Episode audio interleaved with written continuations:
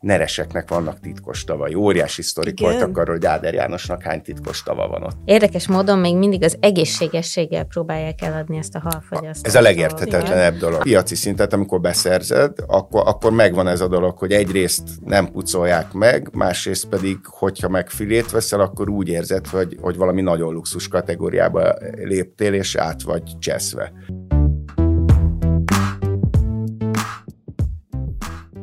Sziasztok! Ez itt a podcast, a 444 gasztronómiai podcastja. Én Vida Kata vagyok, a Babramely blogot vezetem a 444 felületén, és a mai műsorvezető társam Nábelek Zsófi, aki gasztronómiai újságírással foglalkozik. Sziasztok! És Szili Laci, a 444 főhorgásza. Sziasztok! Ma a halakról, halfogyasztásról, horgászatról fogunk beszélgetni, arról miért eszünk olyan kevés halat, hogy lehetne többet enni, hogy volt ez régen, és hogy lesz a jövőben. És ami miatt engem most érdekel ez a téma, hogy tipikusan karácsonykor kerül elő ez az egész halfogyasztás ügylet, miközben számomra ez egy teljesen nyári, tavaszi ö, élmény, hogy jól esik halat enni, meg kívánom is, ö, és nagyon érdekes nekem, hogy miért pont karácsonykor ö, eszünk kizárólag halat, ezért merült fel, hogy akkor nézzünk csak ennek utána, hogy van ez most és, és ennek kapcsán szerettük volna Szili Lacival ezt a témát átrágni, úgyhogy rögtön hozzád is fordulok, hogy te hogy kerültél ehhez az egész horgászat témához, hogy jött ez az életedbe?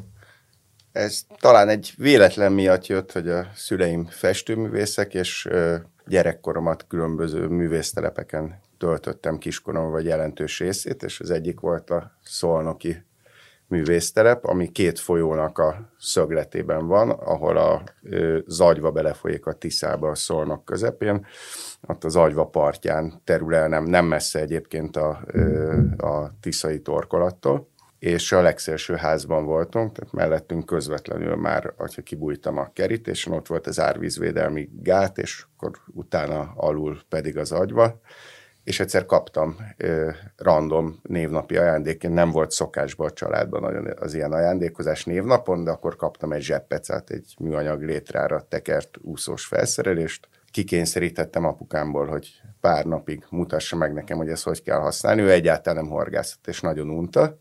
Én nagyon örült, amikor magamra hagyhatott, és akkor valahogy megfogott, és ez onnantól megy. És akkor hány éve horgászol összesen? Hát akkor voltam 9, úgyhogy akkor 43. Oké. Okay.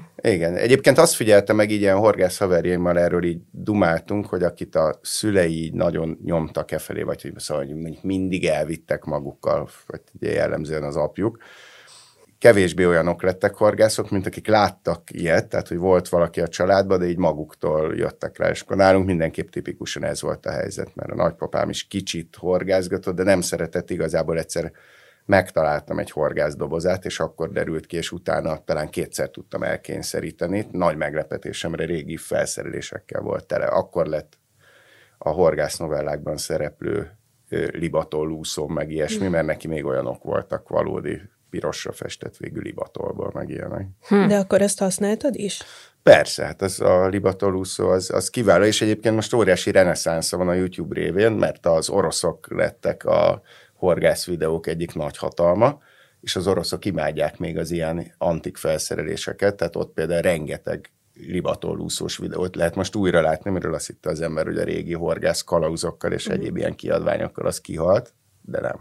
És te Zsófi, hogy kerültél a horgászathoz közel? Én Vácon nőttem fel, és elég gyakran jártunk a Dunára. És akkor én ezt így kipróbáltam, meg volt egy ilyen kis négy méteres spitzbotom, és azzal sneciztem reggeltől estig, és ez nekem, nekem utána így kimaradt, körülbelül kamaszkorom óta nem horgáztam, és tavaly beakadt, hogy... Beakadt? Igen, Lacit is megfogta a horgászat, na mindegy. Szóval nekem nagyon be, beúszott a fejembe, Jézusom, folyamatosan ilyeneket fogok mondani. Pont, mínusz kettőről indulok. Kéne valami hangeffekt is ehhez, mert... Hát azt majd...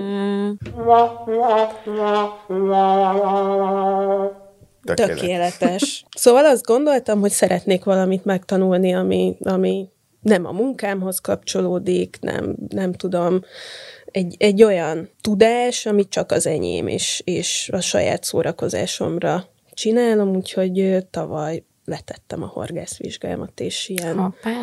ilyen kis lépésekben újra felveszem a fonalat. Ah, ne, az oké. Okay. Na jó, szóval az első dolog, ami engem érdekelne, hogy hogy van az, hogy elvben a vizek országa vagyunk, meg van rengeteg folyónk, meg tavaink, hogy hogy van ez, hogy ennyire kevés jelenleg a hazai halfogyasztás. Tehát ugye többféle adat is van, az Agrárközgazdasági Intézet 6,4 kilóra sod, ö, becsli az éves halfogyasztást, a KSH még ennél is kevesebbre, 2,4 kilóra, tehát, hogy hogy van ez, hogy ennyire kevés halat eszünk, ez az első kérdésem.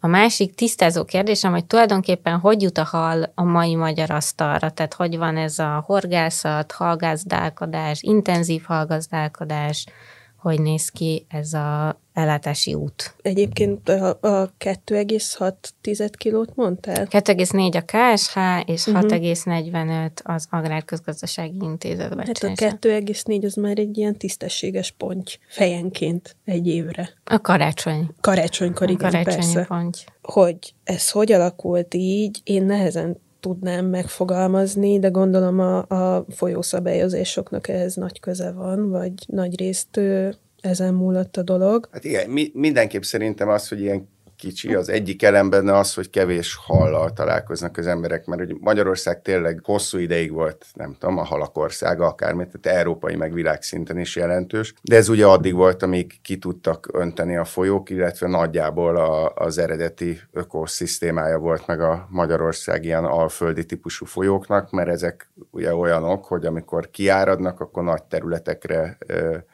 szét tudnak áradni, ahol, ahol sekély vízű, nagyjából állóvíz jellegű részek jönnek létre. És akkor ugye az a, a megtévesztő dolog az, hogy ugye most is vannak nagy folyók, meg minden, de, de nagy folyókban, de még a nagy tavakra is ez igaz, hogy az ilyen nagy vízfelületeken alig szaporodnak a halak. Tehát, hogy te hiába látod a Dunát, hogy az tök szép nagy, és még hiába látod azt is, hogy tiszta, mert az is fontos, hogy azért az elmúlt pár évtizedben radikálisan azért javult ebbe a tekintetbe a helyzet. Tehát én aztán horgászként végképp tudom, mert sokat horgászom a Dunán, szakba, szennyezettségbe, ugye objektív és szubjektív ö, is mérvek alapján is so, sokkal jobb lett a helyzet, de ettől még nem lesznek halak, mert a halak azok nem a szigorúan vett folyóba keletkeznek, hogy pontosabban elenyésző részben van köztük olyan, de hm. kevés, hanem, hanem a különböző mellékágakba, kiöntésekbe, csatornákba, kopolyákba és ilyen helyeken és e, ezeknek a rendszere viszont szinte teljes egészében megszűnt. És akkor ezért van az, hogy nem tudom, most mondok egy teljesen konkrét példát, hogy nekem a barátaimmal a Duna-Újpesti szakaszán van csónakom, ahogy, ugye, ahogy elképzelitek, hogy az ember megy kifelé északra Váci úton a városból, és ott a város határ közelébe, de még újpesti területen. Tök szép Duna részek vannak, pár kilométert szoktunk fölfelé, lefelé megtenni, és a és hogyha veszek mondjuk 3-3 kilométert fölle a, a mi csónakunktól, tehát mondjuk egy 6 kilométeres nagy folyószakaszt, ugye itt egy óriási vízfelületről beszélünk, nagyobbról, mint mondjuk a legtöbb tó Magyarországon, mert önmagában ez a rész. Én itt egyetlen egy kicsi halívásra alkalmas területet ismerek, ahol ténylegesen szaporodhatnak dunai halak, ezt elárulod, vagy ez uh-huh. egy ilyen És az egy kis holtág, ami, ami egy ilyen időszakos kis holtág, ami a Szentendrei sziget testébe megy bele, és ezen, ezen kívül nem nagyon. Tehát, hogy itt ez, ez, ez a borzasztó megtévesztés, és akkor magyarán, tehát amíg uh-huh. ki tudtak a Tisza és a Duna ki tudtak önteni, illetve ugye ebbe az ember is segített az úgynevezett fokokkal, ahol kiengedték a vizet, illetve ott visszatartották egy zsilippel, hogyha kifolyt, megmaradjon, akkor rengeteg volt, és akkor teljesen más volt a dolog, mert akkor a hétköznapi emberek is sokkal többet találkoztak a hallal. Tehát még emlékszem gyerekkoromból, amikor azért több hal volt, és elkezdtem horgászni, akkor sokkal általánosabb volt, hogy annyit fogtak horgászok, hogy állandóan keresztbe ajándékozták a családok egymást, és akkor mindenhol forgott hal. Most már azért úgy van, hogy aki rohadt ügyes, az a családját már horgászatba, és sokat horgászik, az, az esetleg a saját családját nem erre megy ki, de el tudja látni halhussal de, de nem nagyon van az, hogy ez, tehát alkalmanként persze véletlenül egy nagyobb halat fog valaki, de hogy egyébként már ez, ez, ez a dolog ez sokkal kevésbé működik. Ugye hát persze, a, tehát hogy mondjam, a, a halmennyiség csökkenés az nem az én életemben történt, ez, tehát ugye ez, ez már csak a legvége volt, uh-huh. hanem igazából akkor történt, amikor, amikor a, sza, a halak szaporodó területeit leválasztották. Oké, okay, tehát akkor ezért probléma a 19. század második felében a folyószabályozás, lecsapolás, tehát így függ össze, hogy visszaesett. Igen, és tök érdekes, hogy most milyen korszerű dolog lenne, hogyha ezek a rendszerek valamennyire is megmaradtak volna, mert ugye ez pont az újfajta klímába, ez tökéletesen alkalmas, vagy úgy tűnik legalábbis, hogy valamennyire alkalmas lenne arra, hogy ugye most ilyen szélsőséges vízjárások vannak, néha istentelen nagy, utána meg tök hosszú ideig kicsi a víz. És ugye ez pont arra alkalmas, amikor rohadt nagy, akkor kiengeded, akkor eleve nem lesz akkor az árvíz. Tehát ugye ez tök fontos, hogy nincsenek olyan csúcsárvizek, mert egyszerűen ugye ugyanannyi víz szétfolyik nagy területre. És ugye a fokok lényeg az volt, hogy visszatartották, és akkor megmarad a víz, tehát eleve párolog, tehát nem lesz olyan a klíma, ugye nem annyira száraz nyáron, mert vannak tök nagy felületek, amik, amik párolognak. És az egyébként, ez tök fontos, én ezt egy ö, olyan barátomtól tudom, akinek van ö, horgásztava, és sokat járt halastavaknál, és el is végzett, ugye tógazdai tanfolyamot kellett neki végezni, hogy egy, egy halastóba is a lényegi dolgok egy méter mélységig zajlanak. Tehát, hogy azon túl körülbelül teljesen hasztalan. Tehát, hogy ott annyival több plankton, egyéb alacsony rendű táplálékállat keletkezik meg minden, hogy, hogy a hal termelés, amikor én iparszerűen csinálják, az, az nagyjából leegyszerűsítve egy ilyen tök szűk rétegben van, és pont ezek a kijöntő vizek, ezek jellemzően ilyen mélységűek, tehát a néhány arasznyitól az egy másfél méterig, nem mélyebbek. És ezért, ezért ugye ott robbanásszerűen történt. De a Balatonon egyébként ugyanígy volt, tehát ugye a Balatonon is úgy van, hogy tök jól néz ki a Balaton, meg most már jó tiszta, de minimális mennyiségű hal ö, keletkezik benne, mert ott is olyan, a rendszer az olyan volt, hogy a déli partnak a mocsaraiban és a berekben ö, születtek a halak, ott hívtak le, ott éltek néhány centis korukig, majd a délről bevezető csatornákon visszajöttek. És ami, hogyha ezeket leválasztod, akkor a mederbe annak töredéke még beleértve a nádas széleket, meg ahol olyan látványosan szoktak egyébként locsogni. Ez, ez, szóval egyszerűen nincs ez, annyi hal. Aha, okay, úgy, úgy általában. Egyébként ez egy kicsit talán a horgászok kedvét is visszaveszi, nem? Tehát, hogy nincs meg az a sikerélmény, mint nem tudom, sok évvel ezelőtt, hogy, hogy hogyha kimész horgászni, akkor biztos, hogy tudsz fogni annyi halat, ami mondjuk tényleg a családnak elég. Tehát, hogy, hogy nagyon ügyesnek kell ahhoz lenni, hogy kiismerd a vizeket, és kiismerd a, a halakat is, hogy hogy tudod. Igen, hát gondolom részben ezért alakult át olyan szempontból a horgászat, hogy nagyon ketté vált a természetes vizeken horgászókra, mint mondjuk én vagyok, akik, akiknél benne van a pakliba az óriási betlizés egy csomó alkalommal, akár egymás után még fogsz valamit. Mi az a betlizés? Amikor nem fogsz semmit. Aha. Amikor még kapásod sincs, hanem csak ide, csak szívsz a vízparton. És ehhez képest hogy alakult ki a másik réteg, akik a tutira mennek, és akkor a műanyag tavaknak is nevezett, ugye ilyen hor, telepített horgásztavakra járnak, ahol viszont gyakorlatilag garantálta garantált a siker, és ez nagyon ketté vált. Egyébként ez egy érdekes jelenség, hogy ahogy a,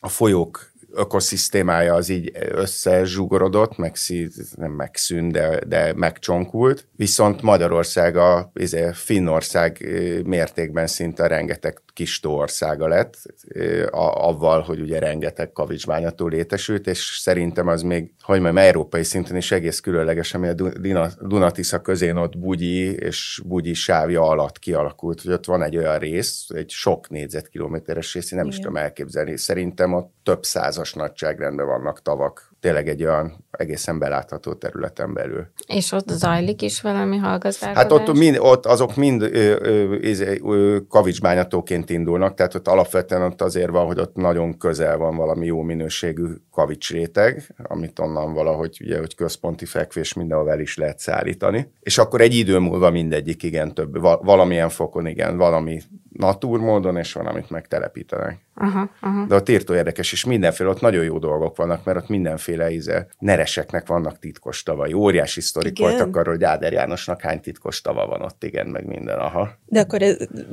besorolhatjuk ezt a Áder János féle horgászatot, vagy a nertavakat a vadászat irányába is? Tehát, hogy azért azt tudjuk, hogy a vadászatokon elég sok minden eldől, állítólag. Ja Vajon horgászok Ilyen titkos is? meetingek zajlanak, de ott nem szabad beszélni, nem az van, hogy csöndbe kell lenni. Nem feltétlenül, hát ez azért sok tekintetben inkább legenda. Hm. És például ezért alakult ki, hát nem most neres szempontból, de hogy a, szerintem a horgászat ilyenfajta, ilyen társasági vonala miatt ö, is lett óriási divat egy módszer, a boilisnak nevezett horgászmódszer, ami az elmúlt, nem tudom, 15 évben így leuralta a magyarországi horgászatot. Ez ilyen speciális módszerekkel való horgászat nagy pontyokra, de ennek a módszernek az egyik lényege, hogy gyakorlatilag nem kell törődnöd a felszereléseddel, hanem elmehetsz három napra kapcsolatokat építeni, berúgni, ami épp a preferenciád a vízpartra, mert ott ilyen elektromos kapásjelzőkkel ellátott felszerelések vannak a vízben, amik ráadásul önakasztó rendszerűek, tehát be se kell vágnod, nem te akasztod meg a halat. A rendszer elképesztő víjogással jelzi neked, amikor már meg van akasztva a hal, és neked csak föl kell emelned a botot, és Gyanítom, kitekelned. nagyon cikinek számít ez az igazi horgászok körében. Ez azért összetettem már, mert hogy olyan sokból is Darás horgász lett, hogy most Ja, már igen. nehéz azt mondani, hogy ki az igazi horgász. Jönnek az olvasói. Az old school horgászok szemében mindenképp egy kicsit gyanús dolog, amikor nem te vágsz be. Mit gondoltak arról, hogy ugye az Európai Bizottság adataiban a hal és tengergyümölcsei fogyasztásban utolsók vagyunk az európai országok közül, ami nem teljesen meglepő, ami viszont egy kicsit meglepőbb, hogy előttünk Románia és Bulgária van, amiknek egyébként van tengerpartja. Bár azért a talán leghaltalanabb hírében álló tenger, Tenger? vannak. Aha. Mert hogy ez, ez lenne a kérdésem, hogy és akkor előtte meg Szlovákia, Szlovénia, hogy ez egy kulturális kérdés, hogy a kelet-európai országokban ilyen alacsony a halfogyasztás, vagy a földközi, vagy Atlanti óceánhoz való hozzáféréstől függ ez. Szerintem az egyik oka a dolognak az, az tök gyakorlatias, hogy nálunk a piaci, halpiaci kultúrában nem alakult ki az a dolog, ami egyébként tapasztalatom szerint minden rendes halfogyasztó országban megvan, hogyha bármilyen halat veszel, akkor az a szolgáltatás természetes része, hogy konyhakészre megpucolják neked ott a kívánalmait szerint. Ugye hát bárki, aki járt már talán a silány gasztronómiai szempontból silány Horvátországot kivéve bármi európai tengerparti ország, ugye az megtapasztalta, hogy még a szardinákat, szardellákat is kifilézik, hogyha, hogyha ugye általában nem is kell kérni, hanem megkérdezik, hogy mit tegyenek vele. És itt, na, itt van, hogyha van ilyen magyar néplelkezünk, vagy nem tudom, saját magamra vonatkoztatva is az van, hogy ha látok egy olyat, hogy van egy halár, hogy 1500 forint, és akkor abból a halból 3000 a filé, képtelen lennék ugyanazt a dolgot drágábban megvenni. Ugye nálunk van ez a filéár, meg egész halár. A legtöbb helyen, ahol normálisan esznek halat, nem létezik ilyen jelenség, hanem ugyanannyi, tehát hogy van egy ára annak a halnak, és akkor benne van, hogy praktikusan azért a legtöbbször ugye azért van egybe, mert úgy gusztusosabb, meg tovább eláll, jó állapotban, és akkor ugye megpucolja neked, és az annyi, annyiba került. Ezért a mi rendszerünkben eleve azt érzi az ember, hogy egy büntetőadót fizet, de egy nagyon jelentőset azért, hogy konyha készen kapja. Most én meg tudom pucolni, én szeretem megpucolni, én leszarom ezt a részét, mert megcsinálom magamnak, de azért ez nem egy olyan egyszerű dolog, és a legtöbb ember nem szeret baszakodni a szálkákkal. Hát nem csak nem szeret, hanem ez nem egy hozzáférhető tudás. Tehát én például nem tudom. Igen, igen, de erre, igen, erre figyelni kell, meg igen, és nem is olyan, amit egy perc alatt tanulsz meg feltétlenül. Tehát mondjuk az akár csak alapból, hogy ki lefiléz egy halat, ahhoz olyan kés is kell, meg aki hozzáértő, annak azért egy párszor el kell mutogatni, és akkor gyakorolsz, és akkor aztán utána már könnyű. De hogy ez a lényeg, hogy egyszerűen ilyen piaci szintet, amikor beszerzed, akkor, akkor megvan ez a dolog, hogy egyrészt nem pucolják meg, másrészt pedig, hogyha meg filét veszel, akkor úgy érzed, hogy, hogy valami nagyon luxus kategóriába léptél, és át vagy cseszve. Tehát, hogy például önmagában, hogyha a hal árusok az állandó panaszkodás helyett, ami egyébként nyilván jogos valamennyire, de szóval, hogy félretennék, és tennének valamit, például megpucolnák a alatt, szerintem ő néhány év alatt, tehát rövid, nyilván nem egy hét alatt, de hogy rövid idő alatt lenne ebbe jelentős változás, mert akkor már kijönne, tehát ugye állandóan kampányolnak ilyen egyébként igaz dolgokkal, hogy mondjuk, hogy ugye, hogy milyen könnyű elkészíteni a halat, hogy nagyon kevés dolog van, milyen finom, és a kevés kivételtől eltekintve mondjuk 10 percen belül kész, vagy szinte bármilyen halétellel kivéve nagy egybe megcsinált halakat. Tehát, hogy pont a felgyorsult életben is tök jó lenne a hal meg minden, ha nem lenne az elején egy egy órás reménytelen folyamat, amíg, amíg megpucolott. Szóval ez szerintem azért ez egy, ez egy kifejezetten fontos elem benne, ami, ami gátolja. Tehát, hogy ettől, és itt jól látszik, hogy a, hogy mindig a legnagyobb kényelem felé haladnak ebbe a magyar fogyasztók. Ez, ez szerintem a legjobban a keszeg, a sült keszeg hek kérdésben látszik. Mert ugye ott az, hogy pont a sült keszeg olyan, ami nem lenne olyan bonyolult megpucolni. Tehát, hogyha mondjuk ugye belezett keszeget árulnak, a, ami azt, azt azért megteszik, ugye, hogy, ki, hogy kibelezik, akkor ugye öt darab vonást kell a késsel az oldalán írdalás címén végezni, és kész, és akkor már meg tudod sütni, tehát hogy ott azt gondolná az ember, és még ott is átvette azért a hack, mert abban meg egyáltalán nincs szálka, és itt, itt, itt az a félelem, hogy néha a szádba akad egy-egy dévérkeszegnél, az vezetett oda, hogy, hogy ott, ott pedig tényleg nem annyira bonyolult a technológia, meg semmi, meg a gyorsaság is meg lenne, és azt tényleg csak paprikás lízbe kell forgatni, tehát utána se kell sokat varázsolni, és akkor inkább, inkább még ott is, mert annyival könnyebb volt a heknél, hogy ott meg egy szálkával se kell. A híres balatoni hek. Igen, de hát le, hogyha ez van, akkor egyébként megszól, hogy akkor e felé kell menni, tehát nem az embereket kell felülbírálni talán, Hát jellemző egyébként, hogyha belegondoltok, hogy mi az a halfaj, ami viszont az elmúlt időszakban a magyar fogyasztóknak és tényleg be tudott robbanni, és édesvízi hal, az az afrikai harcsa volt. És az afrikai harcsa az, az, az ugye két okból. Egyrészt ugye nagyon gyorsan lehet termelni, mert a az életmódja miatt az ilyen betegesen gyorsan mert Tudjátok, az olyan halak a rokonai, amik néha kiszáradó afrikai vizekben éltek, és akkor elbújtak az iszabba, és ezért amikor víz van, akkor ilyen hisztérikus tempóba kell nekik nőni, testmeget növelni. Ezért az, az afrikai arcsát, hogy behoznak ilyen tenyészállatokat, kisebbeket, és akkor nem tudom, két hónap alatt a tavaszi-nyári szezonban megnő nekik 10 kilósra, megértett, félelmetes ezért produkál.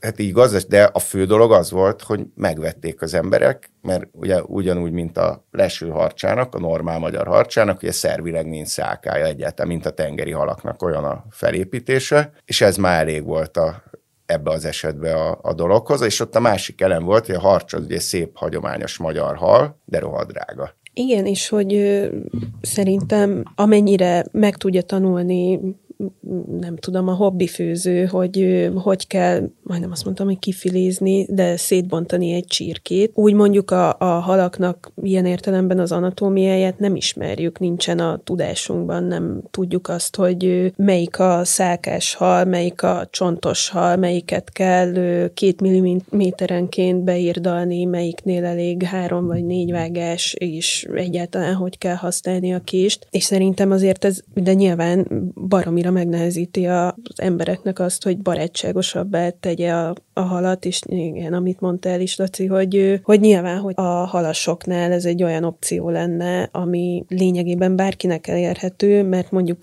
keszeget vagy kárászt venni, ezek a típusú halak viszonylag olcsóak. De nincs is túl sok halas, tehát, hogy most ismét ilyen fogyasztó, nem horgászó halfogyasztó szempontjából, uh-huh. hogy Budapesten gyakorlatilag van egy-két ja. ilyen nagyobb szupermarket, és egy-két elszórt halbolt, és ennyi. Hát igen, itt a romlandósága persze, hogy ez egy nagyon nehe, azért nehezen beindítható rendszer, mert ugye attól, hogy hamar látszik a haló, hogyha nem nagyon friss, az egyfelől tök jó, hogyha már van piac, mert akkor mindig látod azonnal hogy ránézel, és hogy Mire az... kell figyelni, milyen igen. fizikai tulajdonságai vannak annak, hogy elég fényes a bőre, milyen nyálka fedi, hogy hogyha filé, akkor inkább ilyen üveges legyen, ne pedig mat, mennyi leveteresztett, tehát hogy ez is egy olyan dolog, amit vizuálisan kell ismernie az embernek, hogy mire figyeljen oda. De ezeket mondjuk szerintem elég könnyű eltanulni, viszont, viszont ugye hát a másik fele, hogy ez azért is van, mert ugye hamar megromlik. Tehát gondolom, hogy tök nagy kockázat. Tehát, hogyha van egy hentes boltod, akkor ugye azért nem egy napos átfutással vannak nálad a cuccok. Míg egy igényes halasnál, még akkor is, hogyha minden tök jól tárol, meg minden, ki lehet egy kicsit húzni, de azért úgy van, hogy ugye az első nap az igazi, az a százszázalékos, és akkor esetleg még még, még a következőn lehet, igen, és akkor, akkor körülbelül itt tartottál. Oké, okay, egy... de közben valahogy mégiscsak megoldja a szupermarket, ahol általában veszem a halap, a Lidl, tehát de ők azért az csak megosztják, megoldják ezt valahogy. Tehát... Hát gondolom, hát nem véletlen, hogy ugye ekkora láncokban, ahol ahol, izé, ahol pörög valamennyire, valamennyire az áru, de hát tökre látszik egyébként az ilyen pont, tehát a szupermarket szinten, hogy, pró, pró, tehát, hogy ott, ahol már elég nagyok a mennyiségek, ott látszik, hogy ott megpróbálnak alkalmazkodni ezekhez a vélt igényekhez, amikről beszélünk, mert itt hogyha egy csomó márkáról beszélünk, akkor gondolom már lehet, hogy például a Spárba is megjelent egy ideje, hogy tök gusztusosan lefilézett ilyen alap tengeri halak vannak tényleg úgy agyusztálva, hogy csak vizé, kiveszed belőle, és izé van, mit tudom én, aranysügérfilé, ugye. Turbincs. Igen, akkor izé tonhal, meg lazac, tehát nagyon alap dolgok, de azok tényleg akkora adagokban, meg minden úgy, hogy ez tényleg 5 percen belül tud lenni egy, izé, egy, egy spéció kajád, és azok már tényleg úgy is vannak prezentálva, meg ettől, hogy ilyen vákumfóliában vannak, akkor nincs, vannak ezek a, az ősi félelmek a halszaktól, és akkor azok kijönnek. Hmm, most azon gondolom, hogy van egy olyan általános ö, érvényű kérdésem is, hogy vajon a hal miért nem számít húsnak? hogy erről mit gondoltok, hogy ugye eleve régen is azért vált népszerűvé, mert egy bőjtétel, tehát hogy húshagyó pénteken és szombaton lehet halat enni, a háború alatti kormányrendeletekben is, amiről múltkor beszéltünk, amikor a húsevés szabályozták, halat lehet enni, hogy vajon a hal miért nem számít húsnak? Hát talán ilyen praktikus okokból, hogy annyi volt be, tehát olyan könnyen hozzáférhető volt azért sokáig, hogy, hogy tök jó volt berakni egy olyan kategóriába, hogy akkor tényleg bármikor ehessék. És lehet, hogy azért, hogy a hús, hogy azért talán kapcsolódott valamilyen képzet, hogy meg kell feszülni érte, vagy levadázd, vagy hosszan tenyészd, és azért a halnál elég sokáig volt, hogy tényleg annyi volt Magyarországon, mint ha mindenki halastavakba élt volna. És mondom, én ezt a, egy, egy kicsibe átéltem, mert a nagyszüleim Tolna, most már városban éltek az apai nagyszüleim, mert nagyon sokat voltam, ott van egy nagy Dunaholtág a, a településen, és az egész gyerekkoromban azt halastóként használták, és elvileg tilos lett volna rajta horgászni persze miatt, de hát minden tolnai ott orforgászott. De amiatt, hogy halastó volt, tehát mesterségesen az ott tényleg egy olyan állomány volt, hogy el lehetett képzelni, hogy ez olyan lehetett nagyjából, mint amikor amikor úgy mindenhol sok hal volt, és ott tényleg láttam, hogy ott az volt, hogy rohadt sok halat ettek az emberek, mert nagyon egyszerű volt, tehát tényleg lementél a kert végébe, figyeltél, hogy ne kapjanak el, bedobtál egy egyszerű felszerelést, és még tehát körülbelül annyi idő alatt, mint ha bevásároltál volna, de azért ez a legtöbb embernek szórakoztatóbb volt, meg volt ugye ingyen a, izé, a gyorsan megcsinálható és akkor ott, izé, ott, ott rendesen, rendesen ették, és ott látszott például pont az ilyen népélelmezési vonalon, hogy itt a, a, a retteget inváziós fajok, azok itt pont egyébként jól jöttek, mert az ilyen fajta vizekbe, az ilyen halastó jellegekbe és a törpeharcsák és ezüstkárászok jellemzően nagy mennyiségbe tenyésznek, amik pont nagyon finomak, könnyen foghatók, a... és végtelen sok van belőlük. Igen, de mondjuk a törpeharcsának az elkészítése, meg, meg pucolása, meg minden szerintem az, vagy nem tudom, engem egy kicsit megijeszt az mindig, hogy az a nagyon hát puha hát hasa, leg... amit így szívesen nyomkodok. Ugye a törpeharcsát nem is szabad visszaengedni. Tehát, ja, most a... már igen, most már a törvényt így, de par, jellem jellemző, hogy, hogy abból ugye rengeteg volt, ingyen volt, és ez tényleg még, amikor már kevés hal volt ilyen horgász szempontból, abból akkor is lehetett fogni, mert ugye az így leuralja a vizeket, gyakorlatilag kieszik belőle minden más, mert megeszi az ikrákat. A törparcsánál fantasztikus népi módszerek alakultak ki a pucolásra, tehát pont erre, hát ez a kedvencem, amikor ugye a törparcsánál az, hogy nyálkás, és akkor először próbálják leszedni a nyálkáját. Hát meg ugye van az a három nagyon hegyes A méregtüskéje. Igen. Uh-huh. És akkor erre alakult ki az a népi módszer, hogy diszperzites földről teleraksz törpeharcsával, mert ha van, akkor ugye ebből rengeteg van. Kegyetlen, de elbírja a podcast. Az van, hogy az általában nem szaroznak, nagyon nehéz is lenne ennyi halat megölni egyenként, meg kemény fejük van, tehát ezek a halak élnek, jó vastagon sóval beszórják, és utána egy fúróra egy rendes falfúróra ráraknak egy ilyen, ö, ami, ilyen csiszoló, vagy szóval ami olyan kicsit ne. szőrös izé, ilyen fejet, és azt belenyomják, és ez, ahogy kavarog, ez leveri a nyálkát. Van olyan módszer egyébként, hogy még csak nem is csinálják, nem segítenek rá géppel, hanem csak maguk, ahogy mozognak egymáson. Ledörzsölik egymással. Ledörzsölik a... egymással izét, utána slaggal levereted róluk, és akkor már izé megvan, és ezek után harapófogóval lecsípentik, a... mert ugye három méregtüskéje van mindegyiknek Igen. három irányba, a két mellúszójának az utolsó sugra és a hátúszó. Ezért szúr meg mindig, mert bárhonnan Bárhogy fogod meg, nyúlsz. biztos, hogy beleáll a tenyere. Most az, az ilyen véralvadást is gátló, és konkrét méreg van benne, tehát lük olyan, mint a megmarna egy nem olyan veszélyes kígyó, vagy pók, vagy nem wow. tudom.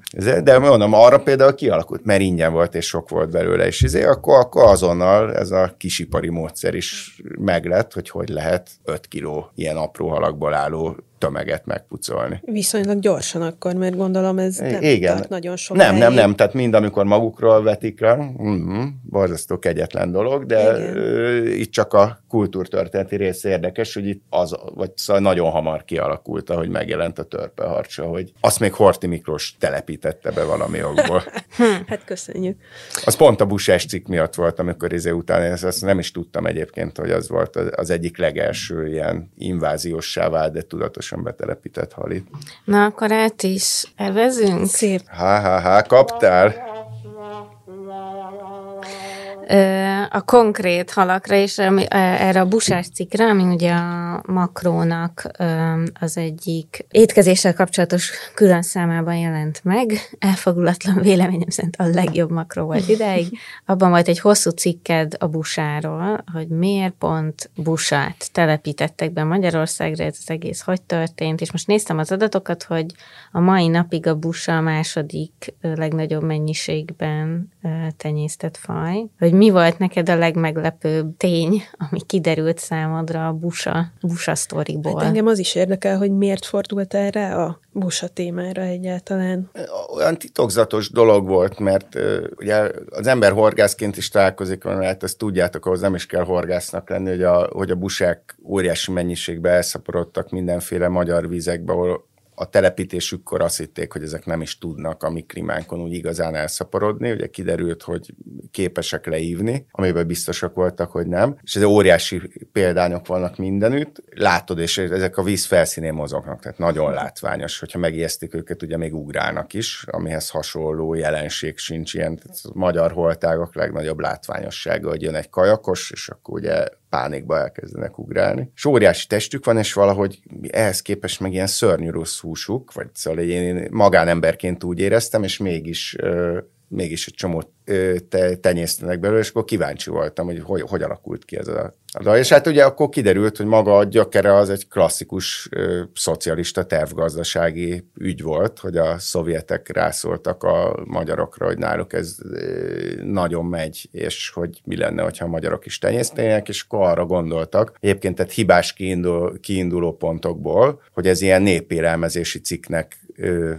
ideális lesz, mert hogy relatíve hamar hatalmasra nő, tehát mint hogyha ilyen malacokat tenyésztenének a, a, a vizekbe, és hogy valamennyire hasonlít a pontyúsra, ugye a magyarok hagyományosan szeretik a pontyot, akkor majd ez is jó lesz. És hát igazából ugye nem lehet azt mondani, hogy nagyon ne jött volna be, mert végül is be tudták hozni a, tényleg azt, ami most is izé, szabad piacgazdasági körülmények között is még mindig a második. De azt hiszem, hogy azért is, mert ugye ebből még mindig tudunk elég jól exportálni, mert a, a kínaiak viszont tényleg eszik. Az uh-huh. nekem teljesen megdöbbentő, hogy Vangnál, meg ilyen jó helyeken is van, meg spicy fishbe is például Akkor van. ő lehet a busa. spicy fishben a non-general fish. Nem, van, tehát most néztem pont, hogy a spicy fish-nek a, a, a fotós étlapján ott ja. van olyan, hogy egy izé hátborzonottan kinéző valami párolt egész busa. Hát, azt, azt írják angolul, vagy az a fordításra, hogy non-general fish, és tökéletesen leírja, hogy az ismeretlen De akkor konkrétan hal. az, ami a csípős, szecsuáni borsos forróolajban kijön óriás hal, az Igen. egy busa USA?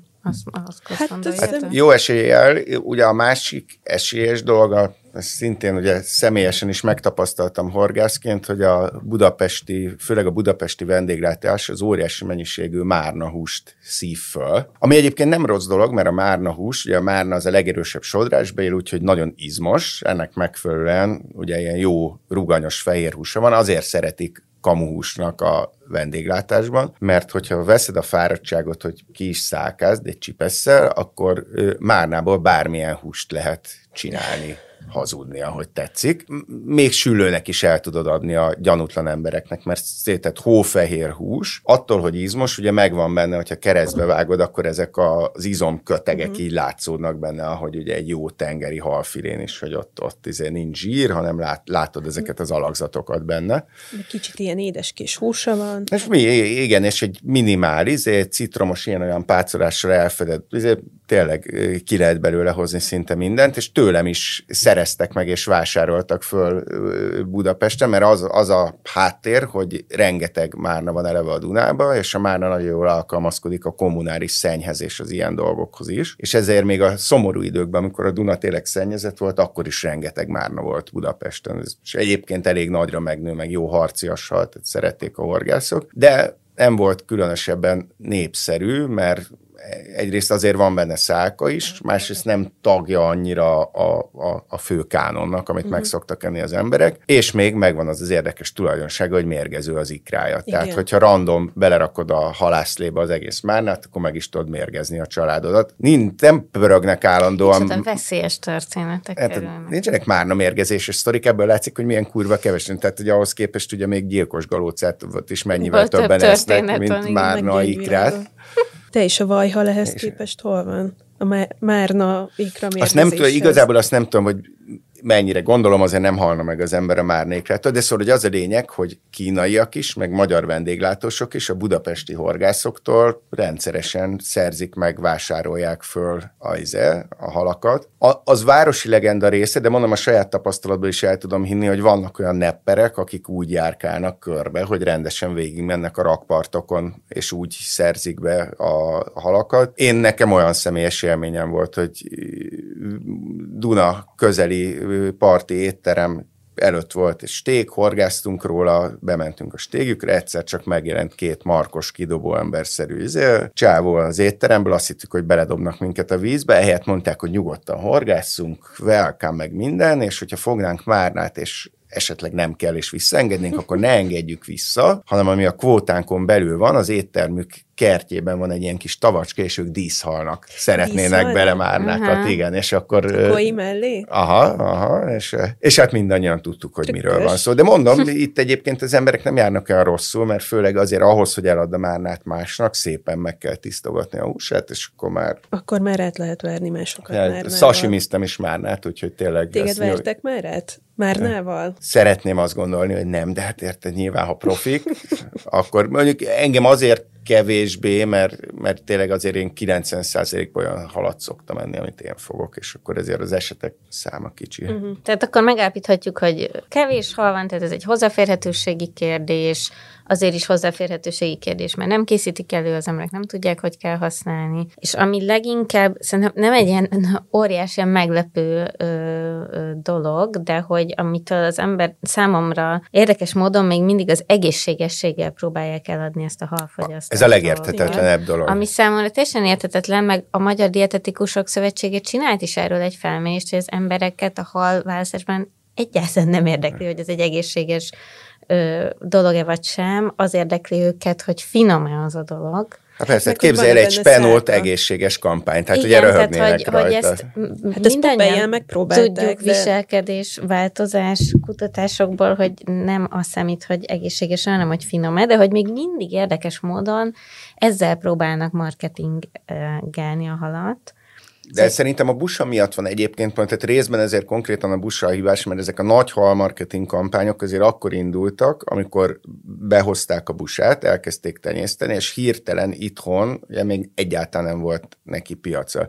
És nekem az a gyanúm, hogy egyszerűen ott volt ez a klasszikus, izé, hogy kikutatták valahogy, hogy mik a busa tulajdonság, és miután ugye nem volt igazán jó, ezt a részét nem tudták akkor olyan jól elkismerettel marketingolni, és akkor megnézték a csárton, nem tudom, hogy mik a izék, és akkor az első helyen meg az volt, ami mondani. még el is hiszem, hogy talán tényleg egészséges, de tök mindegy. És akkor erre rámentek, és tök érdekes például, hogy a busánál időközben ugye rájöttek erre, hogy a busa itthon onnantól kezdett népszerű lenni, hogy nem haltként használták gyakorlatilag, hanem ugye egyrészt csináltak belőle kolbász szalámit, másrészt rájöttek, hogy füstölve jó, azért, mert tehát ugye igazából bármelyik más hal jobb nála füstölve, csak nagy méretű busad darabokhoz olcsón uh-huh. hozzá lehet jutni, más halhoz meg nem. És ha már ugye a füstölés ez egy elég pöcsörös dolog, és ha van egy egybe 40 kilós halad, amiből van 32 kiló tiszta filé, akkor abból... Mekkora nőhet meg egy busa? Hát a 50 kiló fölött van a mhm. rekord. Tehát elvileg az a, azt hiszem, hogy a busa az a második legnagyobbra megnővő magyarországi. És első a harcsa. Első harcsa, uh-huh. igen, messze, és akkor utána jön a... Aha. Tehát né- némi túlzással ugye kisebb ember méretűre. Úgyhogy ennek kapcsán akkor azzal is zárnám az adást, hogy uh, mik a kedvenc halaitok, amit leginkább szerettek enni, és hogy szeretitek őket enni, és mitől finomak? Hát, én, én az, itt egy tanácsra tudom kezdeni ezt a, ezt a blokkot, hogy horgászokkal kell barátkozni, mert írtó finom és tök különleges magyarországi halak vannak, amikhez tényleg nem tudsz másképp hozzájutni. Tehát, hogy és még amik horgászoknak is meglepetés, tehát, hogy nem tudom, én például egész sokára kóstoltam meg a jászkeszeget ahhoz képest, hogy milyen régóta mondani. horgász. És akkor van például egy olyan keszekféle, amit még megfogod, és akkor sem olyan gusztusos, mert puha a teste. Tehát valahogy az ember ugye a kemény, feszes testű halakkal asszociálja, vagy én legalábbis. A ugye jó, jó halat. igen, jó húst. A, a jászkeszeg az inkább olyan plöttyet testű. Ám de megpucolod, de már akkor látod, hogy valami furaság van, hogy attól függően, hogy mit evett, a sárgától a narancssárgáig terjedő, nagyon szép színű húsa van, hm. és elképesztően finom, ilyen nagyon jó szaftos. Úgyhogy például, amikor fogok jászkeszeget, ezt egy ilyen sörtésztába megsütve, hogy benne maradjon ez a szaftosság, meg minden fú, elképesztő. De egy csomó, tehát egy, egy csomó nagyon finom van, ami, ami tényleg ilyen különleges ö, spéci. A, Nálunk is a jászkeszeg volt egyébként a legnagyobb sztár, de hát a klasszikus paprikás lisztes verzió, meg ugyanez a snecit egyben, hogyha a, megsütöd. a sneci például az, az az egyik legfinomabb Igen. gasztrohal, ugye a kis hosszúkás ö, csapatban, kösz. igen, csapatban úszol, amit az ember ugye a Balatonon a mólók környékén, meg a kikötőbe látja az átlátszó vízbe úszkálni, meg a Dunaparton a zátonyokon. Amit egyébként csaliként is használnak, de is Abszolút, lehet. igen. Szóval az az egyik fő táplálékkal a ragadozóknak, meg a horgászoknak csalia, és sokan talán nem gondolnak, de fantasztikus. Tehát, hogy az minőségben az a, a, a tengeri apró vegyes sült hallalhoz hasonlítható minőségű elképesztő jó. Akkor van még ilyen gasztrovonalon egyébként, ami ugye most följövőben van, hogy nagyon ígéretes inváziós hal, illetve rákfajok jelennek meg most Magyarországon, és ez a klímaváltozással együtt, amikbe például érdeklődő magánember, amatőr pálkás szinten hatalmas potenciál van, de tényleg nagyon jó, amellett tehát az amerikai rákfajok, amik az elmúlt években el, elkezdték ellepni Magyarországot, fantasztikusak. Tehát olyan dolgok rejlenek itt egyébként. Fura, hogy ez egy anomália, meg egy, egy le, ugye ezeket nem lehet leküzdeni, de mégiscsak között próbálnak ezzel ellen harcolni. De ugye tenyér, gyakorlatilag tenyérnyi méretű ollós rákfajok izé, serege jelent meg, amik mind olyan finomak, mint egy, mint egy legjobb tengeri rák. Tehát mint mm. még azokon belül is a, van a, a, a cifrarák nevű, az az egyik, az, az talán a, ami a legjobban elterjedt eddig, ami nagyon hasonlít a magyar folyamirákhoz, csak van egy kis folt a farokúszóján, van a Louisiana irák, az elképesztő jól néz ki, ez ilyen piros-fekete. Az úgy néz ki, mintha félig megfőzted volna már a rákot, olyan uh-huh. piros színe van. Ez is izé, itt Budapest környéki patakokba is abszolút fogható. De mivel szokták fogni ezeket? Hát ugye az a nehéz, hogy, szóval, hogy igazán legális, lehet legálisan is, mert ugye most már megvan az, hogy, hogy ugye idegenhonos fajokat kivehet, sőt, ugye nem is rakhatsz vissza a vizekből és korlátozás nélkül, de azért az, az, az nem úgy van, hogy bármilyen eszközzel Hát elkezdhetsz igen. ézelni. Halászni, de például akinek van horgász engedélye, az jogosult arra, hogy egy négyzetméteres csali halfogó hálóval, tehát ilyen négyzet alakú kereszt, ilyen kereszt merevítőkkel kimerevített hálóval fogjon, és avval például már a rákfélék elég jól foghatók, mert ugye a büdös húsra nagyon mennek, tehát uh-huh. hogyha egy eh, kis csalit elhelyez az ember a közepén, a, a, Egy szerencsétlen sneci. oda jönnek, tehát pat, magyar patakok tele vannak már izé, fantasztikus izé, finom lényekkel. Tehát a Duna is egyszer, az fantasztikus volt, csináltunk egy olyan gasztro-horgász bulit a Dunaparton, hogy vittünk sushi hozzávalókat, meg maki hozzávalókat, uh-huh. ugye előre főzött rist, nórilapot és minden más. És amit ott fogtunk egy nap során, azt felszasimisztük. És ugye a vége felől volt igazán jó a buli, amikor másnap az egyik haverunk küldött nekünk két tanulmányt, vagy hármat is arról, hogy az édes, hogy nem véletlenül nem terjedt el annyira az édesvízi halakból a sushi, mert hogy milyen férgek élnek az édesvízi halakban, és hogy milyen férgeket lehet megkapni ezektől, és akkor nagyon, a következő hónapok nagyon jók voltak, egyre több tanulmányt olvastunk el, én azért megnyugodtam, mert volt az egyik leg, elsőre legfélelmetesebb, ott arról volt szó, hogy valami Aldunai szigetnek a lakosságát, a Duna delta közelébe, azt nagyon aprólékosan megvizsgálták. És akkor ott kiderült, hogy nem tudom, a 88 százalékuk minden testrészébe volt féreg, beleértve az öregeket, meg a gyerekeket, és ugye itt volt a fontos, hogy az öregeket, tehát nem, izé, nem haltak bele, úgyhogy ezért mégse lehetett ebben vigasztaltuk magunkat. Viszont fantasztikus volt, tehát hogy óriási élményeink voltak, hogy mi hogy volt a legnagyobb mi... meglepetés, hogy, hogy par- ne. parazita susiként is jól működik? Nekem ami nem volt meglepetés, de így nagyon volt a balin. A balinnak mm. ugye rendkívül jó húsa van, de nagyon szálkás. De hát itt ugye a maki kedvér azért kibányáztunk belőle olyan csíkokat, ami fantasztikus volt. Csináltunk jászból is egyébként, uh-huh. és akkor azon gondolkozom, hogy talán a márna az azért volt meglepetés, mert én a márnát inkább úgy az állaga miatt kedveltem előtte, és uh-huh. akkor kiderült, hogy egész szépen adta ebben, ebben, a, ebben a formájában is. Úgyhogy mondom, ott le, le, lenyűgöző szort, szortimentet tudtunk, tudtunk megenni, de ez azért aránynak kevés embernek adatik meg, pedig elképzelhető ugye most, hogy ugye változnak a klimatikus meg minden viszonyok, omlanak össze a termelői láncok, lehet, hogy fel fog érde, értékelődni egyébként pár éven belül, hogyha valaki legalább ki tudja egészíteni a kajáját ilyenekkel. Hát igen, tekintve, hogy van azért mégiscsak egyfajta ilyen gyűjtögető jellege. Igen, a, igen meg itt, itt mondjuk azért szerintem a haltermelésnél ott az, hogy azért az, az a ritka dolog, hogy maga az ipari része, tehát a halastavi része, az is meglepően, ahhoz képest meglepően kevéssé terheli a környezetet, sőt egy csomó szempontból ugye még ilyen fenntartható, tehát ugye a klímát javítja avval, hogy van egy párolgó vízfölött, visszatartja a vizet, tehát egy halastó ugyanúgy egyébként, mint egy fok, amíg uh-huh. létezett, hát kisebbek, de ugye ha sok van, akkor az már sokat tart vissza. Ugye egy csomó vadállat él bennük rajtuk, tehát hogy a madaraknál kifejezetten fontos izé, ellátói a magyarországi madaraknak, tehát ott, ott, ott megvan még egy ilyen vonala is. De hát itt, itt, itt ez egyébként tök izgalmas dolog, mert közben, ahogy jön a felmelegedés, ugye viszont az eső is azért valószínűleg hosszú távon kevesebb lesz, tehát a uh-huh. víz utánpótlás. Mi a jövője a horgászatnak ilyen hát, értelemben? Hát ilyen értelemben tök izgalmas. Pont a természetes vízi, hát ez ugye, hogyha azt veszük, hogy ugye az energia ugye most az egyik fő kérdés, elképzelhető, hogy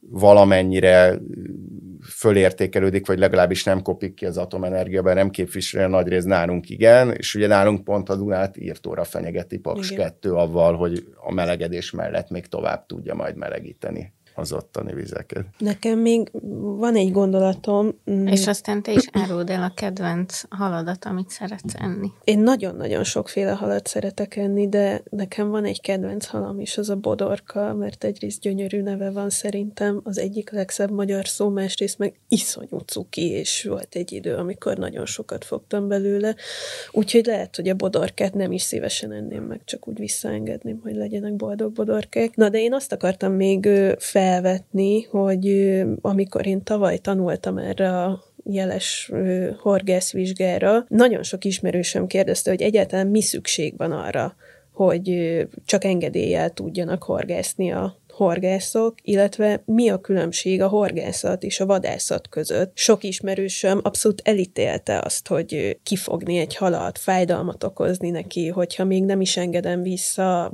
vagy hát hogyha még vissza is engedem, akkor is valamilyen sérülést okozom, okozok a halnak. Jó, már hogy miért nem jobb az, miért nem lenne jó Miért nem lehet csak így hát, elmenni világgá, fogni a botot, és mert mint hogy nekem van erre mert, egy válaszom. Azért, mert kevés természetes víz van, kevés halal, és ezt érzi az ember, amikor horgászik, hogy meglepően kicsi kell ahhoz, hogy hatalmas folyószakaszokról szinte teljesen kipusztíts egy halfajtát, sima horgász módszerekkel is. Tehát egyszerűen pont attól, hogy nem olyan sok hely van, ahol tudnak szaporodni, hogyha egy, egy sok kilométeres helyen ö, kifogod a törzsállományt, ami lehet, hogy csak 50 darab halból áll valaminél, tehát nem kell egy óriási dolog, akkor ott megrecsented az egészet. Itt nagyon jól látszott az egyik kedvencemnél a mennyhalnál. Uh-huh. Talán az a legfinomabb magyarországi hal, hogyha belegondolok, uh-huh. az összes közül még, még talán a sűlőt is veri. Hoppá, ami ugye mennyhal. A mennyhalról azt érdem, annyit érdemes tudni, hogy ez a tőkehalak egyetlen édes vízi rokona, tehát ennek megfelelően állagra, ízre és mindenre olyan, mint egy jó minőségű tengeri hal azért kevéssé ismert, mert az fordított életet él, és amikor lehűlnek a vizek, akkor aktivizálódik, és késő ősztől igazából télen aktív, és az év három negyedében szinte teljesen passzív hal. És télen elég kevesen szeretnek horgászni. Igen, és a, de a mennyhalnál lehetett azt megnézni, hogy volt egy nem nagy, stabil mennyhalállomány, és amikor elterjedtek a világító kis patronok, amit a parti kultúrából ismernek azok, akik nem horgásznak, ugye, ott nagyobb méretben, de ugye ez, amit megroppantasz, és a benne levő kétféle vegyi anyag összevegyül, uh-huh. és akkor egy zöldes vagy más, színű. igen, és mhm. órákon keresztül világít neked. Ez ugye tökre megváltoztatta az éjszakai horgászatot ennek az elterjedése, illetve a ledes lámpáké, mert előtte nagyon nehéz volt bármilyen módszerrel az, hogy világító eszközökkel, vagy hogy világítsa a horgász. Drága volt, és nem könnyen fenntartható, ez hirtelen megváltozott, mindenkinek elérhető lett, és az lett, hogy akkor elkezdtek este, meg télen is, meg mindenféle körülmények között horgászni, és pár év alatt olyan mértékben kifogták a horgászok a mennyhalakat, a magyar vizekből, hogy most már alig-alig tudsz fogni, miközben az tipikusan azért olyan hal volt, hogy abban a rövid időszakban, amikor lehetett fogni, akkor egy-egy alkalommal aránylag sokat fogtál. Tehát ez nem az a fajta, hogy kifogsz egyet vagy kettőt, vagy volt, hanem hogy kifogsz tizet 12-t, 8-at, 6-ot, attól függ, de szóval, hogy ilyen mennyiségeket. És ott látszott, hogy ilyen körülmények között, hogyha pedig ott csak a legális mennyiségű ember szabadult rá, uh-huh. és mert azért ott az elhivatott horgászok voltak az elvel együtt, akik a téli estéken horgáztak rá, de sikerült izé pár év alatt megritkítani nagyon csúnyán. Még csak a végére egy gondolatot még csak így bevetnék, hogy, hogy ezen a hal fronton van azért ilyen, hogy mondjam, itt tényleg van ilyen magyar specifikus helyzet, hogy hogy a, a haltenyésztésben, mert ugye azért a természetes vizek egyre ergyábbak szegények, és ugye az lenne az út, hogyha azt akarják, ugye, hogy tehát ugye az emberek egyenek halat, ugye, hogy akkor termelni kéne nekik, és mondom, ez még nem is annyira káros, meg nincs akkora lábnyoma, mint egy csomó más állattenyésztési ágazatnak, tehát ilyen szempontból jó lenne, de az a pekjünk, hogy az EU-n belül is tök kevés helyen van komoly édesvízi haltenyészet, és akkor a mindenféle EU támogatások, amik azért olajozzák az életet itt Európában, ezek nagyon nagy részben a tengerire mennek, de 90 sok százalékban mert egész egyszerűen nem olyan sok hely van, ahol a pisztránk, a lazacféléken kívül megennék egyáltalán az édesvízi halakat. Tehát, hogy ez, és főleg az, hogy nagyobb mennyisége létezik, tehát Romániában is itt a környéken van, de, de, nem, de nem sok helyen, uh-huh. és ezért egyszerűen az is a magyarok pehje, hogy lehet, hogy ez még egy aránylag perspektívikus dolog lenne, csak ilyen forrás nem olyan sok van rá, mert minden a Hát egyszerűen annyival nagyobbak a tengerek, ugye annyival többet lehet bennük termelni. És ott sokkal egyszerűbb, szóval, hogy nálunk kell egy tavat szerezni, ásni, elrekeszteni, vagy csinálni, még a tengerbe csak belerakod azt a hálóketrecet, amiben igen, de ez mondjuk ilyen fenntartatósági szemszögből nem annyi, tehát hogy a túlhalászat is, nem tudom, egy ilyen fenyegető dolog, és most már rengeteg olyan hely van, tenyészet, ahol nagyon-nagyon komolyan szabályozzák azt, hogy mekkora területen lehet, mekkora halpopuláció, milyen tápanyagokat ehetnek, nem gyógyszerezhetik őket, stb. Tehát, hogy ezek egy ilyen nagyon kontrollált közegben is lehet tenyészteni. Igen, az, az, az, tényleg annak, annak próbáltam utána nézni, hogy, hogy mi van azokkal, mert vannak ilyen színes kis kísérletek még nálunk, ugye ilyen spécip halfajoknak a tenyésztésére, mert a, ugye eddig főleg a a tavi tenyésztésről beszéltünk, ami mondom, ami sok szempontból a környezet szempontjából a legjobb, hiszen rengeteg más lénynek is életteret ad meg minden, de ugye bizonyos szempontból sokkal hatékonyabb az zárt intenzív rendszerekbe való, ami, ami ugye azt jelenti magyarán, hogy betonmedencékben vannak a halak, keringetve van a víz, uh-huh. pontosan adagolt kaja mennyiség, tehát hogy ott ugye csak az van, amit beleraknak, viszont az pontosan, ez sokkal gyorsabban nőnek, és akkor így voltak olyan kísérletek, hogy Baramundi nevű halak tenyésztettek például a jásság országban, akkor vannak, ami egy ami egy népszerű ázsiai, ausztráliai halfajta, a, akkor ugye kaviár kedvér néhány helyen még tokféléket is, akkor különböző drágább ragadozó halakat, süllő tartsával is próbálkoztak pár helyen. Van, van, vannak tök érdekes ilyen próbálkozások, de hát ezek mind a, a, a drágább piacot tudják becélozni. Hát például a, a magyar kecsege is, ami, tehát hogy az ilyen fine dining éttermekben az egyik legnépszerűbb hal, mármint ami hazai hal is szeretik használni. Szerintem emlék, emlék említsük még meg az akasztói szikipontyot, ami egy nagyon-nagyon jó minőségű tenyésztett hal Magyarországon, és azt tudtátok, hogy a szikiponty anyahalakat szegfűszegolajjal kábítják el, mielőtt kinyerik belőle az ikrákat. Hova kerül a szegfűszegolaj? Rákenik? Tudom. Nem Beszívódik? tudom. Hát vagy lehet, hogy a Szájába víz, cseppentik? víz tetejére csepegtetik, és a fogalmam sincs, hogy Én hogy egyszer tanulja voltam, egy halbiológus társaságában utaztunk a Mohácsra, hogy anyahalat fogjunk a balatoni mennyhal visszatelepítéshez, hiszen Herman Otto leírta, hogy őshonos hal a Balatonban a mennyhal. Sikerült is egyébként kifognunk akkor a, a, a szükséges két anyahalat, de mondta az emberünk, hogy meg kell állnunk előtte, mert egy üzletet nyelbeüt, és megálltunk valahol Dunajváros magasságában, talán Dunajváros környékén egy teljesen elhagyatott áruház parkolóba, ahol állt egy autó, egy darab. Odaálltunk így, így vele szembe, kiszállt az emberünk, oda ment, és tök úgy nézett ki, mint egy filmben egy drogügylet, mert elővette a kezéből egy nagy guriga készpénzt, abból leszámolt nagyon sokat az embernek, aki valami nagyon pici dolgot átadott neki. Majd az emberünk visszaült az autónkba, és akkor láttuk, hogy ez a pici dolog, ez néhány fiola, egy ilyen papírizéba volt néhány kis fiola, amiben nagyon kis mennyiségű valami folyadék volt, és akkor kiderült, hogy ponty agyalapú mirigy kivonat volt talán, amit vásárolt. Ez az, amivel bebúgatják a halakat, hogy Mhm. elkezdjenek, ö, elkezdjenek ívni a tenyészetekbe. Ekkor tudtam meg, hogy ez, ö, hogy ez minden halra hat. Tök érdekes, tehát hogy amit a ponyból kivonsz, az bármilyen halat el, elindít a, az ikrarakás útján. Teljesen mindegy, hogy milyen fajról legyen szó. Ez, ez az anyag, ez azonos, a, a hatóanyag. Egy univerzális agyalapú. És tényleg, és akkor mondta, hogy ott elmondta nekünk, hogy nem tudom, az 250 ezer forint volt, amit ott leszámolt a, a izér, és ez egy vagy két apró fiola, de akkor mondta, hogy ez végtelen sok pontnak, a, vagy bármilyen halnak a, izé, a beindítására alkalmas. Őrület. Nagyon jól nézett ki az egész dolog, úgyhogy nem is gondoltam, hogy ilyen jelenetek vannak egy teljesen decens halbiológusnak az életében. Na jó, de hát, hogyha már na biznisz van, akkor innentől kezdve szerintem az a kis fiolák is bejátszhatnak. Na, hát lassan az adás végére érünk, bár végtelenségig lehetne a halakról, úgy látom Igen. veletek beszélgetni. Köszönöm, hogy itt voltatok. A hallgatóknak nagyon javaslom ezt a Nagyzabálás című makró kiadványnak a beszerzését, a Szili Laci Busa tényfeltáró cikkét olvashatjátok. És köszi, hogy itt voltatok. Nábereg Zsófi, Szili Laci és Vidakata voltunk. Sziasztok! Sziasztok, Hallgassatok isteni volt. podcastot. Ha bármi kérdésetek van, vagy csak írnátok kérdést, hozzászólást, akkor a podcastkukac444.hu találtok minket. Sziasztok!